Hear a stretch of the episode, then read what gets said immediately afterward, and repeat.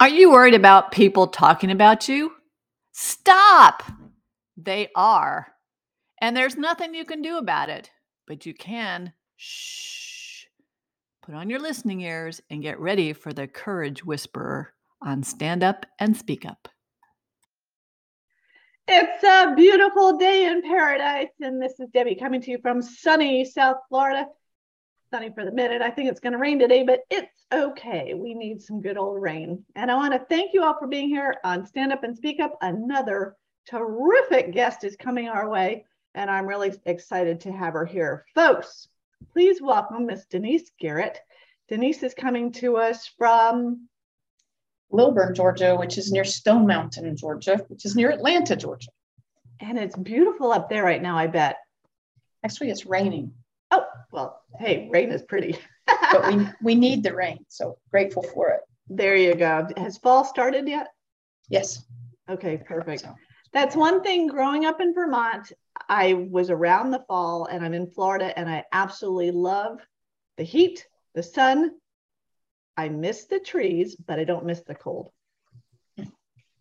Don't miss the cold. But anyway, welcome to Stand Up and Speak Up, a show about people that have a story and I know you have one. And I can't see it right now, but you're wearing part of your story on your shirt. And we're going to talk about your firefighting days. Um, but just briefly, Denise is a clinical social worker, correct? Yep. At the title that doesn't like labels. So even though I just called her a former firefighter, she probably likes that label. Um, we will be talking later on about how labels can define who you are and how you live up or down to labels. But before we get there, I like to go back and find out a little bit about my guest, where you grew up, what your family's like, siblings, and things you like to do. So I grew up in Lilburn, Georgia, actually. Um, so uh, let's see, my family, I had a mom and a dad and me, so I'm an only. Um, and I loved to play outdoors. That was my thing. And so I was a finicky eater as a kid. And the way my parents bribed me was if you clean your plate, you can go out and play. And it worked because I loved being outside. The other thing I loved is if they served something that I didn't like, I would put it in my pocket, sneak it in my pocket, and get rid of it outside as soon as I could. Um, so my dad knew it. I don't think my mom did, and thank God he didn't tell her. Um, but uh, I I don't know anything. What else to say? I was the kind of kid that climbed trees, and my dad told a story of when I was probably, I don't know, two and three years old, maybe four, but probably more like on the three side. Um, my mom had called me in for dinner, and I said, "I'm coming, mommy, I'm coming." But I didn't come, and I didn't come, and so she got really irritated with me and told my father to go get his child and so dad came out and he called me and he heard me say, I'm coming, daddy, I'm coming. And he looked up and I was way up in a tree. And he said I shaved about 10 years off of his life because I was so far up there. And he knew he couldn't like panic because that if he scared me, then I might fall. So he just said, You're doing good, baby. Just just ease on down that tree. And he took me inside and never told my mom because oh been very, very upset. So if you catch a theme there, my mom um, is a worry wart and a bit of a scaredy cat, but when you put it into context, it kind of makes sense. She lost her mom when she was six years old, and life was scary for her. Um, and they they didn't have much money growing up, and so she got um, kind of bullied about that, and uh, it was hard for her. So I kind of like I developed an appreciation for her over the years. That's really nice. And we've we've talked about moms, and your mom is is still alive. You're caregiver. You're a caregiver yeah. for your mother. So we have that in common. You're a little more involved than I am, uh, but it's really it's an important relationship. I feel, uh, yes. especially as time goes on, just to sit down and talk. And I don't know. Have you ever have you well before mom got sick? Did you have an opportunity to really chat with her about her life and you have a good idea of what her life is all about? As much as she'll share, there's some things I think she just she's not comfortable sharing. She's like an old, uh, I don't mean old, like she's just like a Southern lady, mm. and she's old school. And so in the South, you don't talk about the tough things. Um, you know, it's kind of like it, it's not acceptable. Just like uh, a lot of people feel that about mental health issues, um, which is really sad because I don't know, like we talked about, I don't like labels. I think everybody goes through things in life that are just difficult and challenging.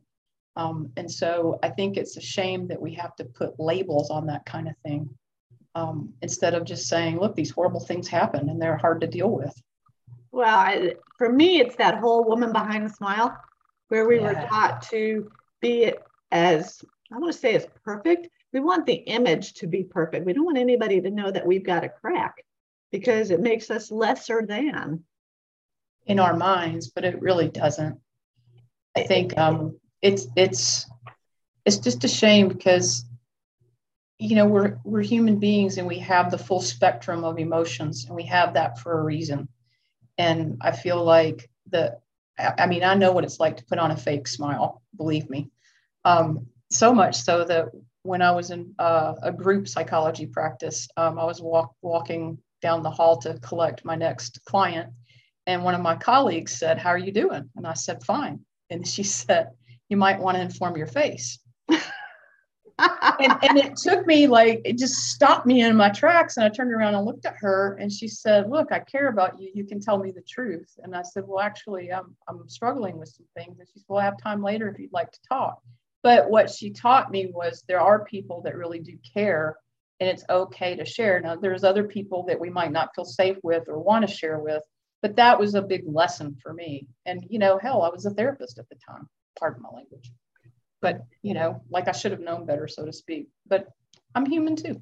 Well, and you can't shoulda, coulda yourself. We know that. We've talked a lot about that in the past. But uh, I think we all have, well, speaking for myself, and I know my mom's going to be listening to this, we did want to put on a good face to the community, to whatever. I mean, I was the, the dentist's daughter.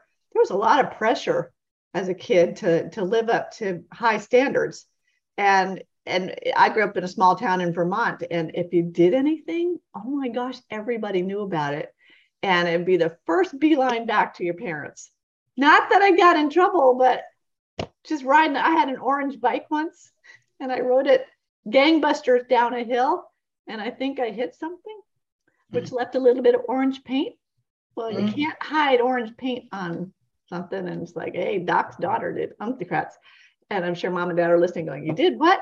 but we, we were always you know afraid that, that whatever we did good or bad was going to get tattled on and so you do grow up kind of shielding which isn't good i don't want my kids to do that but i'm sure they did we find out in our 50s I, when my brothers and i sat with my parents on there oh my gosh about five years ago so it would have been their 60th anniversary or something we started talking about the stuff we did as kids and my mom sat there with her mouth just gaping Yes.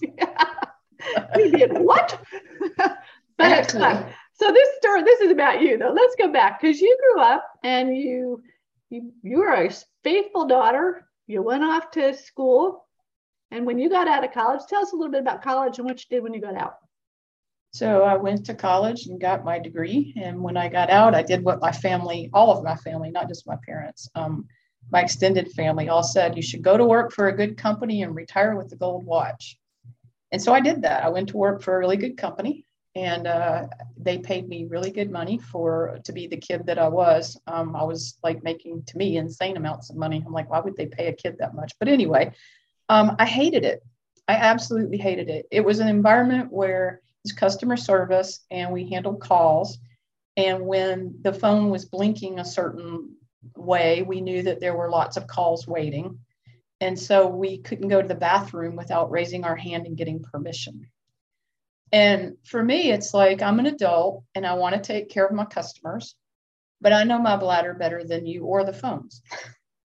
and so I just didn't like that. It was a very stifling environment. And so I was like, I can't do this. I just, I can't. I need to do something that makes me happy, that I don't know, just that makes me happy. So I gave up. I gave that up. The I didn't do it right away, but I was started looking for like, what do I want to do next? Um, Did you share that with your family or friends? I shared it with my friends, but not my family, because of course my family, you know, they were they would have tried to talk me out of doing what I knew I needed to do for my health and well being. Um, not because they would have been like, well, you keep, they had lots of reasons they wanted me to stay, and they were perfectly good reasons. Like I, I understood, but I just knew it wasn't for me. And so I had to, I had to honor me. And, and I give you great credit for doing that because I'm thinking back, particularly uh, with, with our children. We want the best for the kids, and the best for them may not be the best in our mind and uh, and I've learned with four children that over time I had to let go, and letting go of that control can be difficult. Um, but if you don't, and the kids fail in their minds, they they make choices that aren't as good as they could be, or should be, or might be. Um, then they start really blaming themselves for doing that because now they feel guilty they didn't live up to your expectations and and i'm talking about particularly my youngest and we've had he's doing great now but over the years we really struggled and had to talk about i wish you had been brave enough to tell me you didn't want to do xyz you know it was expected of him to do certain things at least in his mind like you said before he thought he had to follow in his brother's footsteps and do what his dad would have wanted him to do and of course i was out doing that too I was thinking, you know, school's your homework and the Naval Academy and this and this and that, those huge expectations. And he didn't want to do that. But I didn't see it and he didn't say it. So I was just curious, you know, when you were going to make a leap that mom would have worried about and you chose not to tell her, your your friends, what did they say about you seeking something else? they were very supportive. Um, I feel blessed. They all were like, "What do you think you want to do? Um, have you thought about?" Like they they give me ideas because I, I was really doing soul searching, um, and and didn't know, and so they would they would present ideas, you know, or have you thought about this? You really enjoy X. How about Y? You know, that kind of thing.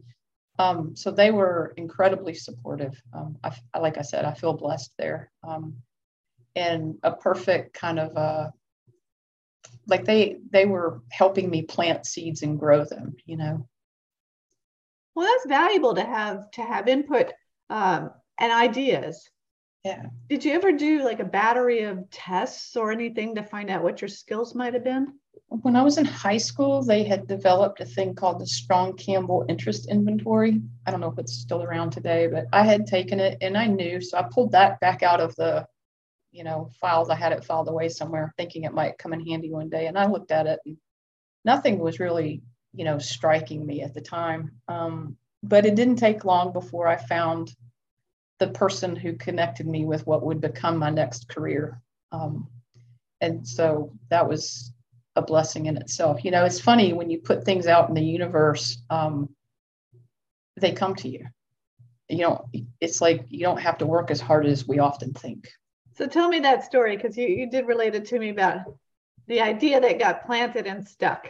Yeah. So I um, played soccer at the time and uh, loved it. And we, uh, my team mates and I would go out to a pub after the games that sponsored us and hang out and chat. And some of our other friends would come and we would just all chat and stuff. So one of my teammates had a, a roommate that um, she thought I needed to talk to. So one day this lady shows up and she introduces herself and we just start talking and we had a lot in common like we both love science we both love taking things apart and putting them together um, we love nature we love being physically active um, physical exercise and training and stuff and so we're talking and at some point she says well so and so says that you um, you're looking for a new career and i said well yeah i am and she said have you ever thought about being a firefighter my first response was, no, you can die doing that. And then she said, well, yes, you can, um, but we're all going to die anyway. Um, and obviously, you know, you, you, you want, you would want to die doing something you love, right? Or something like that. And I was like, well, that's a good point. And then I said, yeah, but women don't do that. And then she said, well, I am a woman and I do that. I am a firefighter and so that was intriguing. Um, and she knew well enough, I don't know how, not to push it on me. We just chatted. Um, we like that conversation kind of ended, and and then I don't know, we chatted on and off over the next couple of weeks. But about two weeks later, I called her up and said, "Hey, I want to try this thing. Tell me what I need to do." Eh, you and I had this conversation about it because I love Chicago Fire. And yes. when you said that you're one of the first, you know, the only women, I was thinking of Stella Kidd and all the fun stuff in Chicago Fire. And I was watching it the other night, my Wednesday show. And it is a tough, you are a lady in a man's world. And I've actually interviewed many of my friends, uh, many women uh, in the past couple of seasons that were women in men's worlds that stayed feminine and had that soft touch, but had grit and determination and the drive. So, how did you deal with the guys when you first got into that? Did you feel a stranger in a funny world? I felt an enormous sense of pressure um, to succeed. And a lot of that was just me. Like I decided I wanted to do this. And so I was committed, 100% committed. And when I made that decision that I was going to be a firefighter, I didn't know when or where. I just knew I was. So um, I did all sorts of training. I had to do extra training to pass some of the tests. I studied for the written test. I, I did all sorts of things just to prep for it because it's a very rigorous process just to get hired. Now, when I got hired, I didn't know I was going to be my county's first and only female firefighter. I didn't know that. I just passed the test and passed the the last thing we, they do is a panel interview where you're in a room with a bunch of uh, chiefs and uh, it's very intimidating and they throw questions at you from all around the room and you just have to answer their questions and you know it's it's a I was sweating bullets, I'm not going to lie. But apparently I did okay and I passed everything. And so I got in. And so my I accepted this particular job with this county because my friend who got me into this said that uh, my county was a very progressive county in our area and they um, took really good care of their people. They gave really good equipment, really good training. And that's the kind of thing situation you want. So I listened and I I accepted the job, and then shortly thereafter found out I was the first and only female. And if I had known that up front, I'm not sure I would have taken it, honestly. But I had, and I was like, okay, well, what's next? I mean, now I have to figure this thing out. And so it was uh, it was challenging because a lot of the guys um, didn't feel like women belonged in the fire service. Um, thankfully, most of my guys, um, once they saw I could pull my weight, they were fine with me being there. Because really and truly, if you think about it, it's a dangerous job. We have to rely on each other in case something goes wrong to get us out, as well as rescue other people and not become a victim ourselves. And so that's a lot to expect from a human being. And they wanted to make sure that I could do the job. And thankfully, when they saw that I could, most of the guys were okay um, and really just embraced me as part of the family. And we talked to you about there are different skill sets that you had that were valuable to the guys. Can you kind of explain how each individual has a part to play in the family? Sure, I think this is true even in our in our like personal families. Um, we in the fire department we played each other's strengths, and that means you have to know your weaknesses. Um, but you play to the strength. So in my case, I was smaller and lighter than most of the guys, even with all the gear on, which is pretty heavy. Um, so if you needed to um, test the structural soundness of something after fire, like they could tie a rope to me and send me out because if the floor would support me and I could find the soft spots, then that would reduce the number of potential injuries that we would face.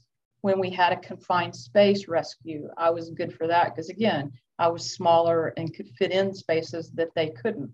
Um, if you had a, like a really bad car crash where the car's like crunched up pretty good, a lot of the times I could fit in the car to help do the medical side of things um, while they were being the victim was being extricated from the vehicle. Um, and then there were calls where like women were raped, and obviously, if you've just been raped, you're not you're scared of men um, and so having a female there to help was an important thing. Um, so they felt more comfortable with me. And when I first started this, I wasn't um, as medically trained as some of my guys. And so I was the bridge. I would be like, look, you know, I know you're scared. And I would comfort them and support them. And then I would say, now, look, I trust him with my life. So you can trust him too.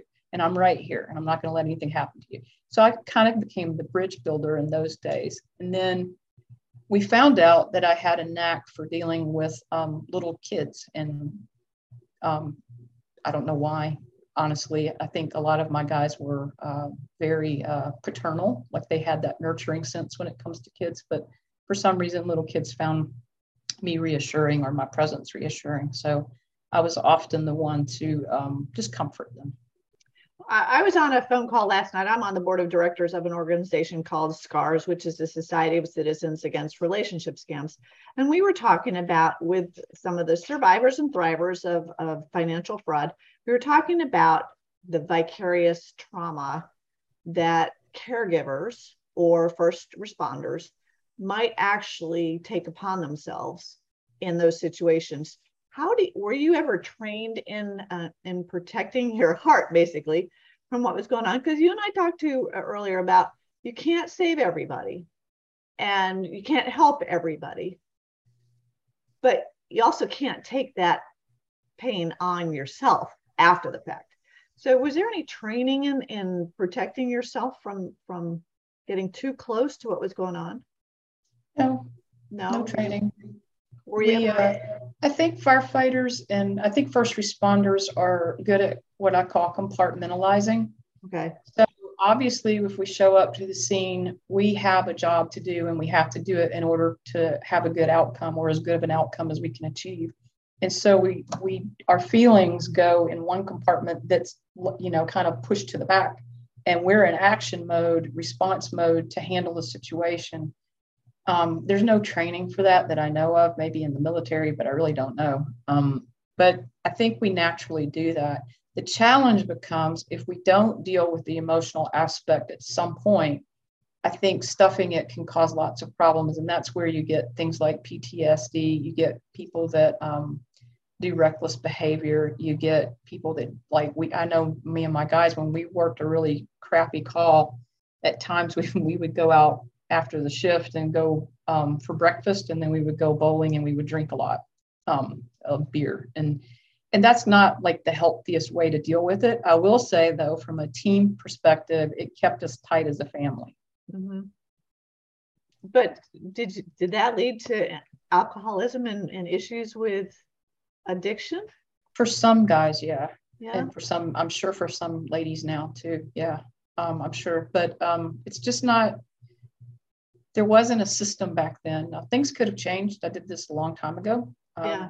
But back in my day, the best that they came up with was this peer support thing. And I don't know, they got some kind of training and it was hard because got firefight fire departments are gossip mills. I mean, totally I thought women gossiped until I was in the fire department. And I'm like, women don't hold a candle to these dudes, I'm telling you. Um, so the challenge is, you know, like if you needed help, like there's one guy, we all knew he had stuff going on um, and he had a drinking problem. Um, it didn't really show up on duty as I didn't work with him directly, but as much as I could had interacted with him, it didn't seem like it did. But he went in to, to get help for that, but everybody knew about it, like everybody. And I just don't think that should have happened. It should have been his private thing, but that's the hard thing. You're a family. Like the whole you and the whole department like you're a family. And so families do know what's going on. And so it's just a hard thing. Well and it's the it's again that hiding behind the smile because i know in the military too you never wanted to tell what your weakness was uh, the ptsd or something like that because it could be held against you for promotion or for you know a specialized job or security clearances and that's tough because then people do start to hide it and they self self medicate and it's then you go down the rabbit hole and then it's too yeah. hard to get you back. So you you also had a knack for listening. And how did you transition to being a therapist or a social worker? Where, where did that come in to play? So when i was in the department i had to i had knee surgery and i was out recovering from knee surgery and i had already volunteered at a place called the georgia council on child abuse and I enjoyed that. It was uh, we we served adult survivors of child abuse, and we also served like parents who were worried, like, is my child being abused? And then every now and then we would get a young person call in and say they were being abused, and we would get them the help that we could. Um, So uh, my supervisors there, we go through training. My supervisors there said, You have a, a real knack for this. And I said, You know, I do enjoy it. It's a lot. So in the knee surgery recovery stage, I thought to myself, Can I do this job, meaning firefighting, till I can retire? And the truth was, I didn't know the answer. It's a very physical job.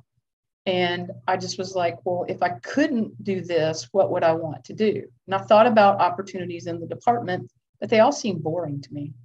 I mean, like desk jobs, um, pushing paper, or a, if you're the chief, then it's a political job. And that just didn't appeal to me. And so I was like, well, I wouldn't want that because um, I like being in, in the action or helper mode. So I just then I was like, ask them, how do I become a therapist? you know, how do I do this? And they talked to me about it and helped me. And they told me when you apply to grad school, it'll take three to five tries to get in because the programs are very competitive. May have changed today, but back then it was very competitive. And so I went into the idea of becoming a therapist thinking that I had at least three to five more years in the department before I had to make any changes because um, I loved my job. Um, however, I got in a very competitive program the very first try. And I couldn't turn that down because I'm like, I don't know when I would get in again. And I went to my chief and basically said, Hey, chief, can I switch to a day job? Because um, we work 24 on, 48 off. So a day job is like a normal person job, nine to five or seven to four, whatever. Um, and so that I can go to grad school. And then when I graduate, I'd like to go back out on shift because I love being a firefighter. And I promised him, like, I'll maintain my fitness and all the things I'm supposed to do to be firefighter ready. Um, and he said no. Shut that down quick. Yeah. So I ended up saying, okay, then I guess I have to resign. But that wasn't the end of the story. Was grad, the, I said that wasn't the end of the story. This grad school thing went a whole lot faster than you had anticipated. Yeah, I I mean I went in and when I I got you know it's funny how things can come together for you. Um, so I thought it when I realized my chief wasn't going to let me stay on. I started thinking, well, what what am I going to do while I'm going through school? And I got in with the group psychology practice as the like an office manager for their testing portion and um, so I was getting exposed to to the field that I was going to go into more and learning a lot and building relationships with other potential referral sources and learning about the business side of it, if you will, which is valuable. Um, and uh, the school, the program, like I said, was incredibly competitive. I think that there were only 23 openings and there were over 2,000 applicants or something wow. like that. So I really couldn't turn that down. Um, and I just took the leap and did it. Um, and I had that job. So I worked during the day, went to school at night, and in three years I was finished and starting to build my own practice. Well, what I love, Denise, is the determination. You you you knew you didn't want to be in customer service all your life. You loved the physical part. You loved the family part. You loved the therapy part of, uh, I mean, the relationship part of the fire department. But someone shut you out of that one, and sometimes though, when those doors shut, windows, you know, what is it? Shut the door, open, open, a window opens, and you can move forward. And I love how you call them little, um, they were little godsends, which is true. There are little things that happen. And if you are at a place where you would just pause, because we get so busy in life that we're just listening to all the noise around us, take a pause and listen to your heart, listen to your gut, which sometimes we don't do well enough um, because there is an opening. There is a reason why you had those experiences, and now you've moved on into your your social work and your therapy, your therapist. So, and tell us a little bit about what you're doing now and the types of people that you like to be around. So, um, I don't really consider myself a therapist. Like, I let go of my license um, a while back. I went into emergency management consulting for a bit. Um, which it, it, was a good track for me. I got to connect with my firefighter brothers and sisters. I got to connect with other emergency responders, um, really cool, and serve in a different way, um, humanity and my brothers and sisters. Um, but um, even early on as a therapist, I would tell people I'm not a traditional therapist because, like we talked about, I don't like labels. Yep. Right. I think people live up to their labels. Um, and I'm very hesitant to label someone, especially with a limiting label. Like I just don't like that. I don't feel good about it. It doesn't feel good in my belly. And so I prefer to look at it like um, people go through hard things in life. I think we talked about this a little bit earlier. And if you were in their shoes, given their background, their personality, their like all of that, you'd probably end up in the same spot, you know, struggling. So it's normal for us to have challenges in life that we struggle with. So why do I have to label that as something's wrong with you or somehow you're less than? Because you're not. You're just in a place where maybe you're overwhelmed and maybe you don't have the right tools and strategies to navigate this smoothly. So I just prefer to look at it like the person, I call it the person and environment, like the whole person. And that includes all aspects of their life. And then I look at like, here, here's where you are now. Where do you want to go? And how, like, my job is to get you where you want to go, um, to help you, like to give you the tools and the strategies and that kind of thing. And to be your cheerleader sometimes, because sometimes we need that. Um, but I, so even then I wasn't, and I consider that a coaching model. Now today, everybody and their brother is a coach. It seems like, um, and it's not regulated, and so sometimes I'm hesitant to call myself that. But that's really what I am. When you look at what an athletic coach does, they look at their player, they look at their natural strengths, they look at the areas where they're not performing um, so hot to reach their goals, and they work on that with them so that they can achieve their goals. Um, so I consider myself a personal development coach, and I'm I focus on helping people going through life transitions.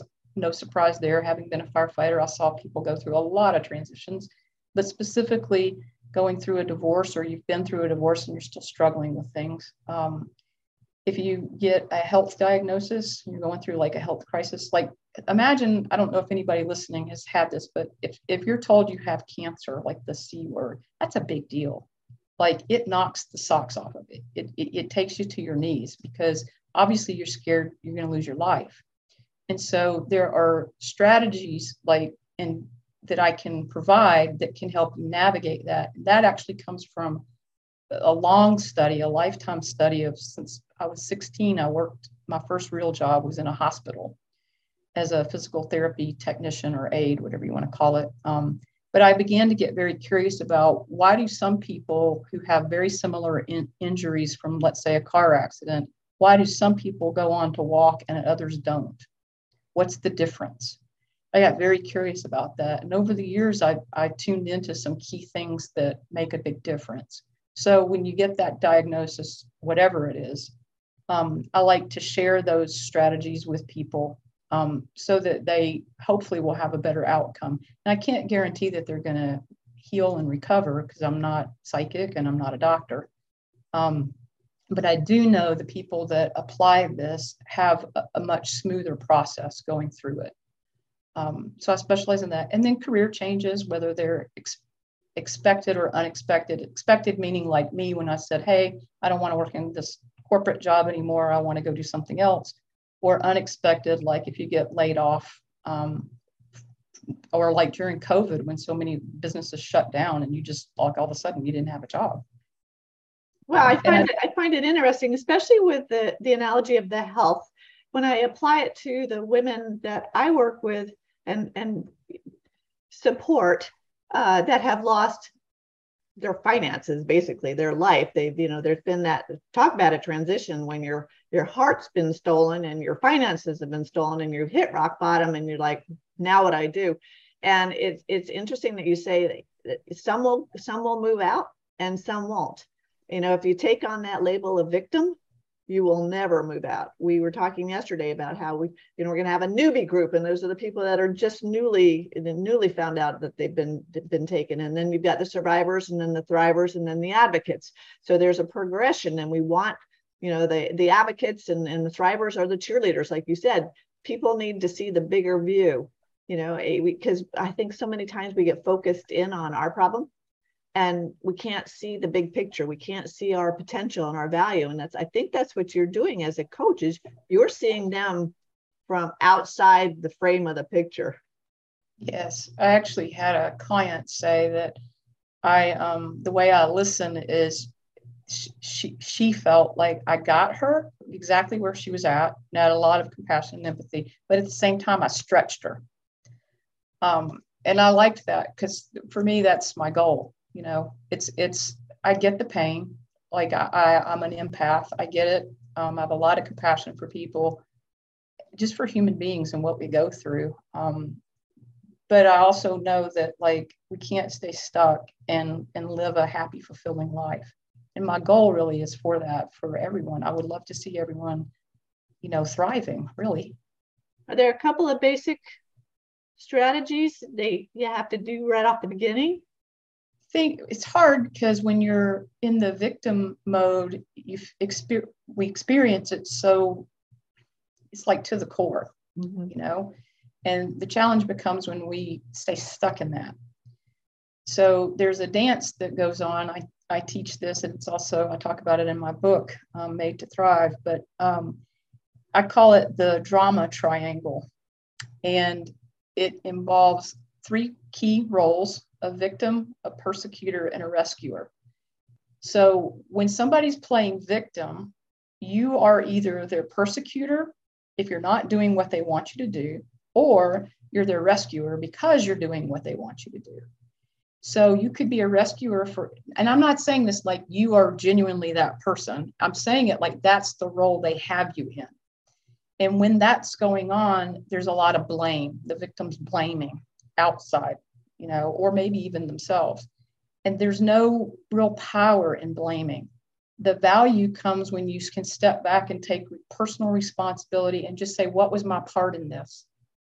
So I'm thinking right now about um, like your situation where maybe, you know, it's been a love scam and and you know a romantic kind of scam, and pe- the women who've lost a lot of money from that. The the thing is, maybe you missed some signals early on. I don't know. Um, but what I do know is you had an open heart and you believed in love. You believed in romance and you wanted to trust that. And that's not a crime it's sad that someone took advantage of that but then the key would be to ask instead of blaming yourself it would just be to ask like hey what can i learn from this you know what signs were there that maybe i missed um, and if if there if you can't see signs maybe talk to somebody like i'm glad you have these groups where you come together and maybe that's something that you can discover with other people by listening and observing you know i learn a lot in um, groups listening to other people when they're getting um, coached or feedback or whatever. Um, I, I learn a lot just by listening. Um, but does that make sense? It is, and and I love that that drama triangle.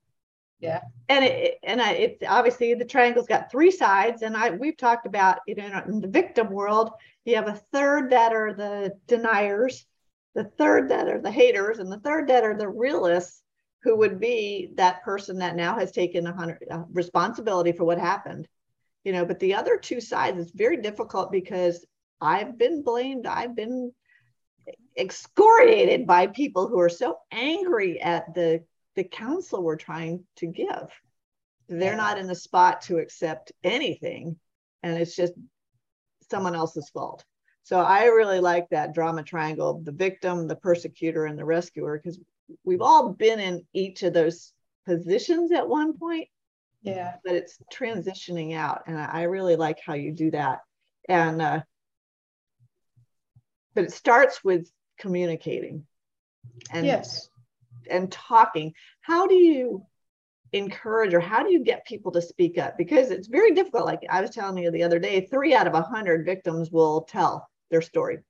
Mm. Most people don't want to open up because it makes them vulnerable to criticism or self-judgment or all that. So how do, how do you get them to start that? I think the first step is people have to have a safe place to, before they're really going to open up. They have to feel safe. And so when you're in a group of judgmental people, it's really hard to feel safe. But I will say this it's one of the most valuable things I've ever been given by a coach. It was my coach, and I was um, terrified of public speaking. And I began working on it because I could see where I wanted to go with my career. And I knew that I needed to get better at that. And so I was doing pretty good, but I felt like there was still room for improvement. I asked my coach one day, like, how can I do this? And he, he basically said, if you're worried about people judging you, stop. They are. yeah, human beings, human beings are judging and voting machines. And he says, You're not here to live your life for them. You're here to live your life for you. And you're here to focus on your message. That's your contribution to the world. And that really helped me um, tremendously. And now I can tell, like, if I get nervous in a group or anything, it's because the focus is on me and not what I'm there for, how I'm there to serve. And when I get the focus back you know, on that, like what I'm there to to serve, my message, whatever, the nervousness goes away. Well, the key but word the key word there for me was serve. It's yeah. about service and and it's not about you. It's and I, I realized that from the very beginning when when I first spoke up too, that one woman that I call gave me the stink eye. I'm thinking, oh my gosh, you know, I could shut down right now until I saw the woman beside her whose head was just going like this. And I'm thinking, okay, yeah. focus on that person. You're you don't need to. This one's not the one for you. You know, this right. one is. And uh, so that's interesting because that judgment, yeah, I think as we get older, well, I found this. It's a little bit easier to not really care what people think. I yeah. still do, but not to the point that it will stop me from doing what I know is valuable for somebody. Yeah absolutely. It is easier when we get older, I think. Um, but the, it, it, just hit me because we are voting machines, voting and judging machines. Um, we look at someone and we have an immediate opinion about them. Yeah. And it, could be totally inaccurate, but we go there. And and that's not it, I'm not saying that to beat up on myself or for anyone to beat up on themselves. It's just to notice it and to catch it and go, hey, is this who I choose to be? Now, obviously, if I perceive someone as a threat to me, then I want to pay attention to that. Um, but if if I just, you know, maybe I didn't like that they had, I don't know, uh, I'm going to make it up, tattoos or purple hair or something, you know, really, does it matter that they have tattoos or purple hair? It doesn't. It doesn't say anything about who they are as a person in their heart. And so if I catch myself and just go to do what I just did. Like that doesn't, that's not the most important thing. The most important thing is their character, who they are in their heart, you know, and then I have an opening for them to show up for me. As long as I'm in that judgmental state, they can't show up for me, which is why my mom doesn't know probably 90% of my life because she's, she, God bless her. I understand how she became this way. She's, she lives in a fear state and I get how she got there, but but she's very judgmental as a result of that and very cautious. And I'm a risk taker. God bless her. I don't know how she's put up with me for all these years, but I've been a risk taker from probably out of the womb, you know, and and I'm just the one that's not intentionally trying to cause her stress or anything, but I'm just being me, you know. So like when I jumped out of an airplane um, because I wanted to skydive, and I got to do that, it was really cool. Um, I didn't tell her till after I did it. And I showed her a picture of it and she freaked out. Oh my God, you could have died. Da, da, da. And I was like, Mom, look at me. I'm right here. You know, I'm patting myself. I'm standing up. I'm like, nothing's broken. Everything's fine. Look at the smile on my face in this one photo. It was an opportunity of a lifetime. I loved it. I just could never. And I said, then that's fine. That's you. I, I, I appreciate that. Not everybody's equipped to jump out of airplanes, nor should they but it's something I had wanted to do for years, you know? So I think the more we can just have an appreciation for each other is great. But when we're judgmental and a lot, our kids won't tell us stuff. Um, or, or our friends or our or our work our our workers our employees or our coworkers or you know it goes on and on and on because um, they hear it and they go like well i can't it's kind of like when you're a kid you know what you can go ask mom for and you know what you can ask dad for we're really no different than that as adults. We know who we can share what with and feel safe. And you want to feel safe if you're dealing with something that was traumatic. Absolutely. Well, I knew we were sisters by other misters because I've jumped out of airplanes twice. Yes. I didn't tell my mom until after. And same thing. She's saying, same thing. thing. You could have. And I'm like, yeah, but I was with the kids. So if we're all going to go, we're going to go together. but, but Yeah, and, and I was thinking as you said that, well, you climbed a tree at six. So you were given to your parents as an opportunity to see how to deal with risk or risk takers. That's really funny. But not everybody's going to jump out of an airplane. I did with my daughter. It was the most bonding experience we could have done, you know? Oh. And but when my boys are doing that, when they're flying, I don't I I don't think about the risk that they're taking. I think about how well trained they are. Yes. And I'm proud of them for, you know, they're both military pilots. I'm proud of them for what they're doing. Proud of Absolutely. them. And if something happens, well, you know, they went happy and they're with their dad now. Uh, heavens forbid that happen, but I'm at a spot where I understand that. But when something bad happens to us, when we've lost our money, when we've been, you know, lost a relationship, when we we think that it's the worst thing, I've found for me by talking to somebody else and hearing their story, boy, it takes that weight of my story off of me. And I'm like, oh my gosh, I'm grateful for what happened to me that I didn't have that. And that may be a little bit judgmental, but that's my way of dealing with that's that Pollyanna part of me. And I think we've mentioned that uh, in our discussions too about sometimes you just have to look for the good. And I know a lot of the, the survivors and thrivers I deal with, people would describe us as very Pollyannish in our view of life and big hearted, you know, want to help. And that got us in some deep financial trouble, but it's not the end of the world. It's right. Not. It's not. And so I love what you do because I even put down on, on the this week's message, it was like a drop of positivity can change the world. Yes. So, how, how do you get them to think positive when they have been in the middle of something horrific? And it could be horrific. Well, it's challenging. It can be, but I, for me personally, there are days because I I faced near death. Like you know, my my life was on the line as a firefighter, and so there are still days, Debbie, when I wake up and I tap myself and I go, wow, I'm still here. Like I'm still alive. I can't believe it. Because when I look back at some of the things that happened, eh, it's a miracle. It's a true miracle. So, one thing that I do quite a bit, um, I have chronic fatigue syndrome. And some days when I wake up, it's really hard. Like I feel like my truck's been hit. I mean, my truck, my body's been hit by an 18 wheeler like 18 times. And so on those mornings, I start with I'm going to get up and get a cup of coffee.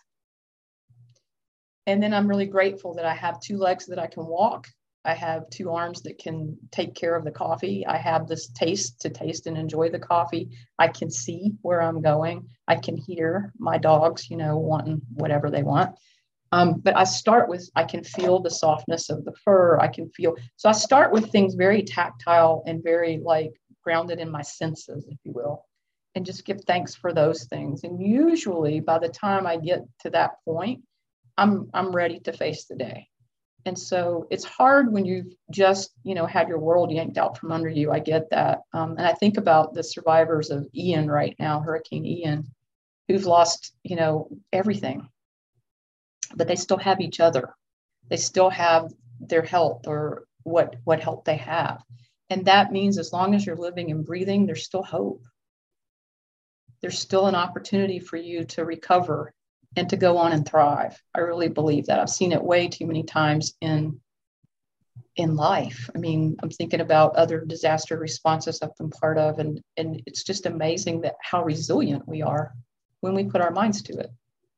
Yeah, you've, you've said some really key words, and as we were talking, I wrote down gratitude, and grat- be grateful for the littlest thing. And, and it could be, I opened my eyes this morning yeah. and then move on. I love how you did the tactile stuff, the even the feel of the floor. I mean, I'm eh, pretty healthy. And when I had that stress fracture in my foot and couldn't put my foot down, that was really annoying to me. And it's now after six weeks, it's just starting to really go away. And I, I'm grateful for those moments when it feels like it used to. Yeah. And then I'm not so grateful because I can't go out and put my shovel down and dig a hole again without a boot on.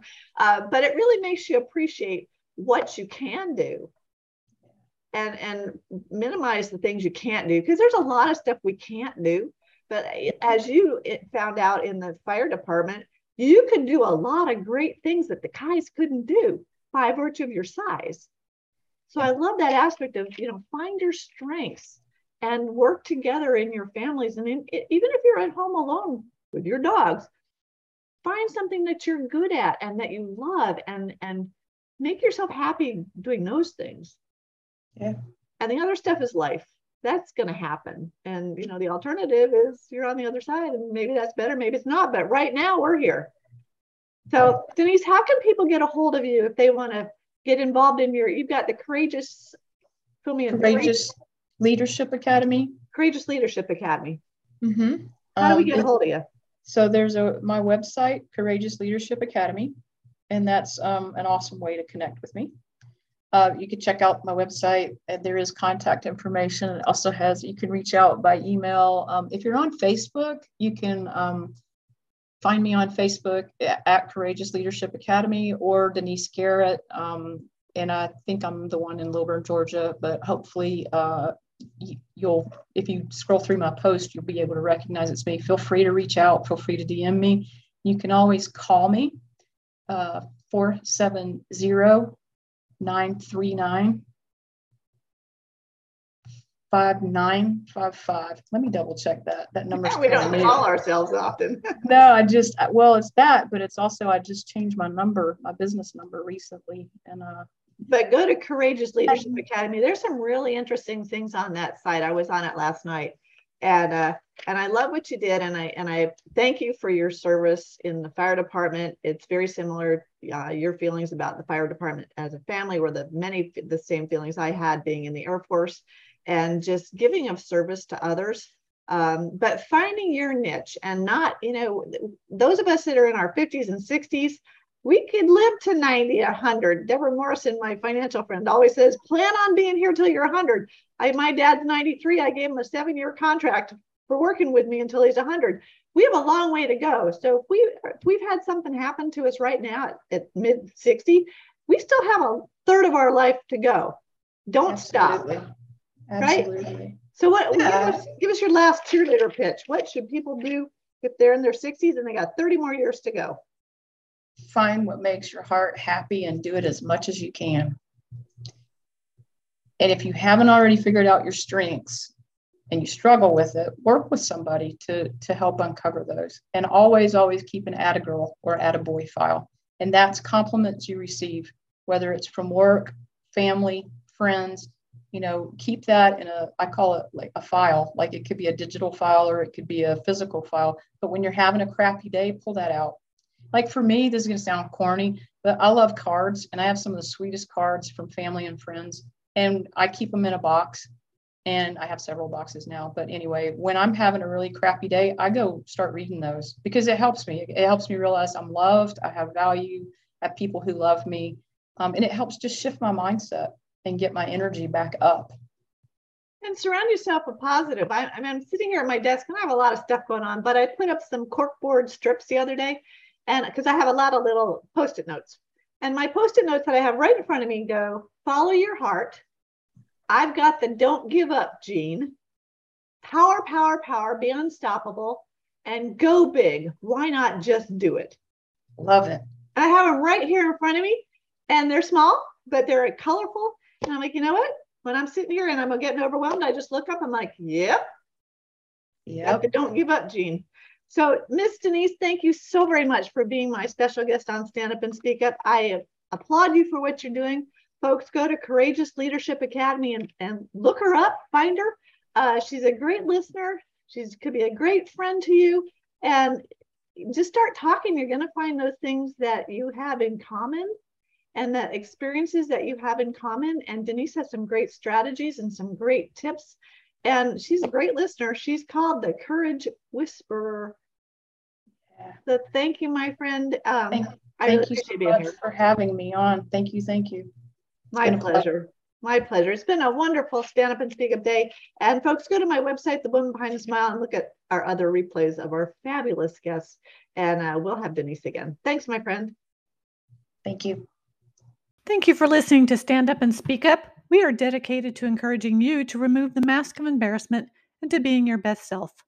If you are the victim of a scam or cybercrime, please visit againstscams.org for assistance and guidance about options and recovery.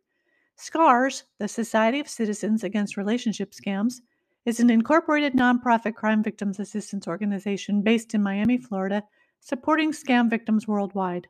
If you can, make a small donation to help victims around the world receive the help they need. This episode has been sponsored by BenfoComplete.com, a vitamin supplement company that supports happy and healthy hands and feet for those with neuropathy. If you or anyone you know struggles with the pins and needles or numbness in their hands and feet, check out our benfotiamine products at benfocomplete.com Use the special code STANDUP for a 5% discount on your purchase. Again, thank you for being with us today. Go to my website, The Woman Behind the Smile, for additional resources and information. Subscribe to my YouTube channel and enjoy the replays. My books are all available on Amazon.com and Audible, and I encourage you to join us again. Have a great day.